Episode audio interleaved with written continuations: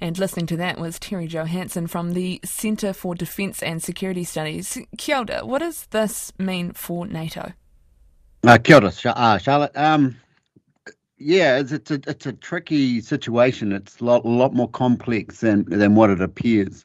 Um, unsurprisingly, you've got the Baltic states who are immediately calling for Article Five to be introduced, um, so that NATO will intervene with, as your as your previous uh, interviewee said, with boots on the ground to sort of accelerate the the rate at which um, the Russian forces are being expelled from Ukraine. Um, interestingly, Russia has denied the attack, which, um, although they've denied their influence in the information sphere before, they haven't generally denied um, physical attacks on infrastructure. Even um, the the foreign fighters training base that they struck. Uh, early on in the conflict, they they willingly admitted that there was a deliberate targeting of of that facility. So this is something something different than what we've seen previously.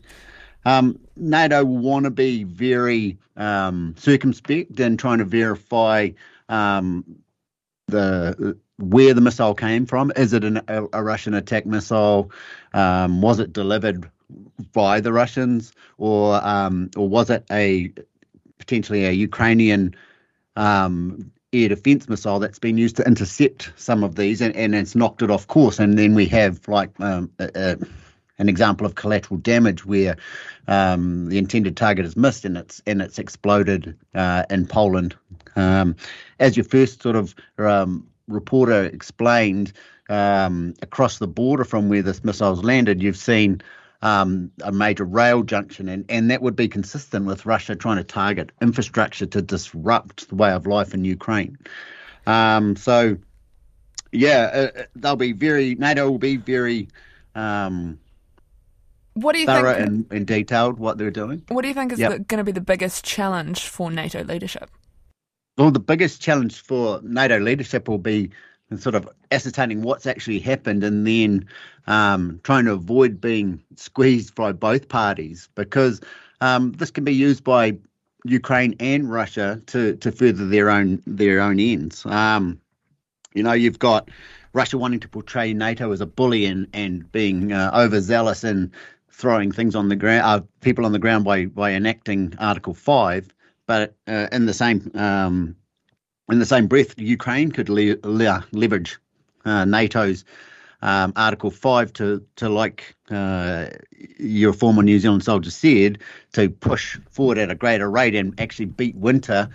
Um, in expelling Russia from and, and reclaiming the, the lands in the Donbass sort of region. And how do they work out from this missile, where and who it came from, and establish those facts?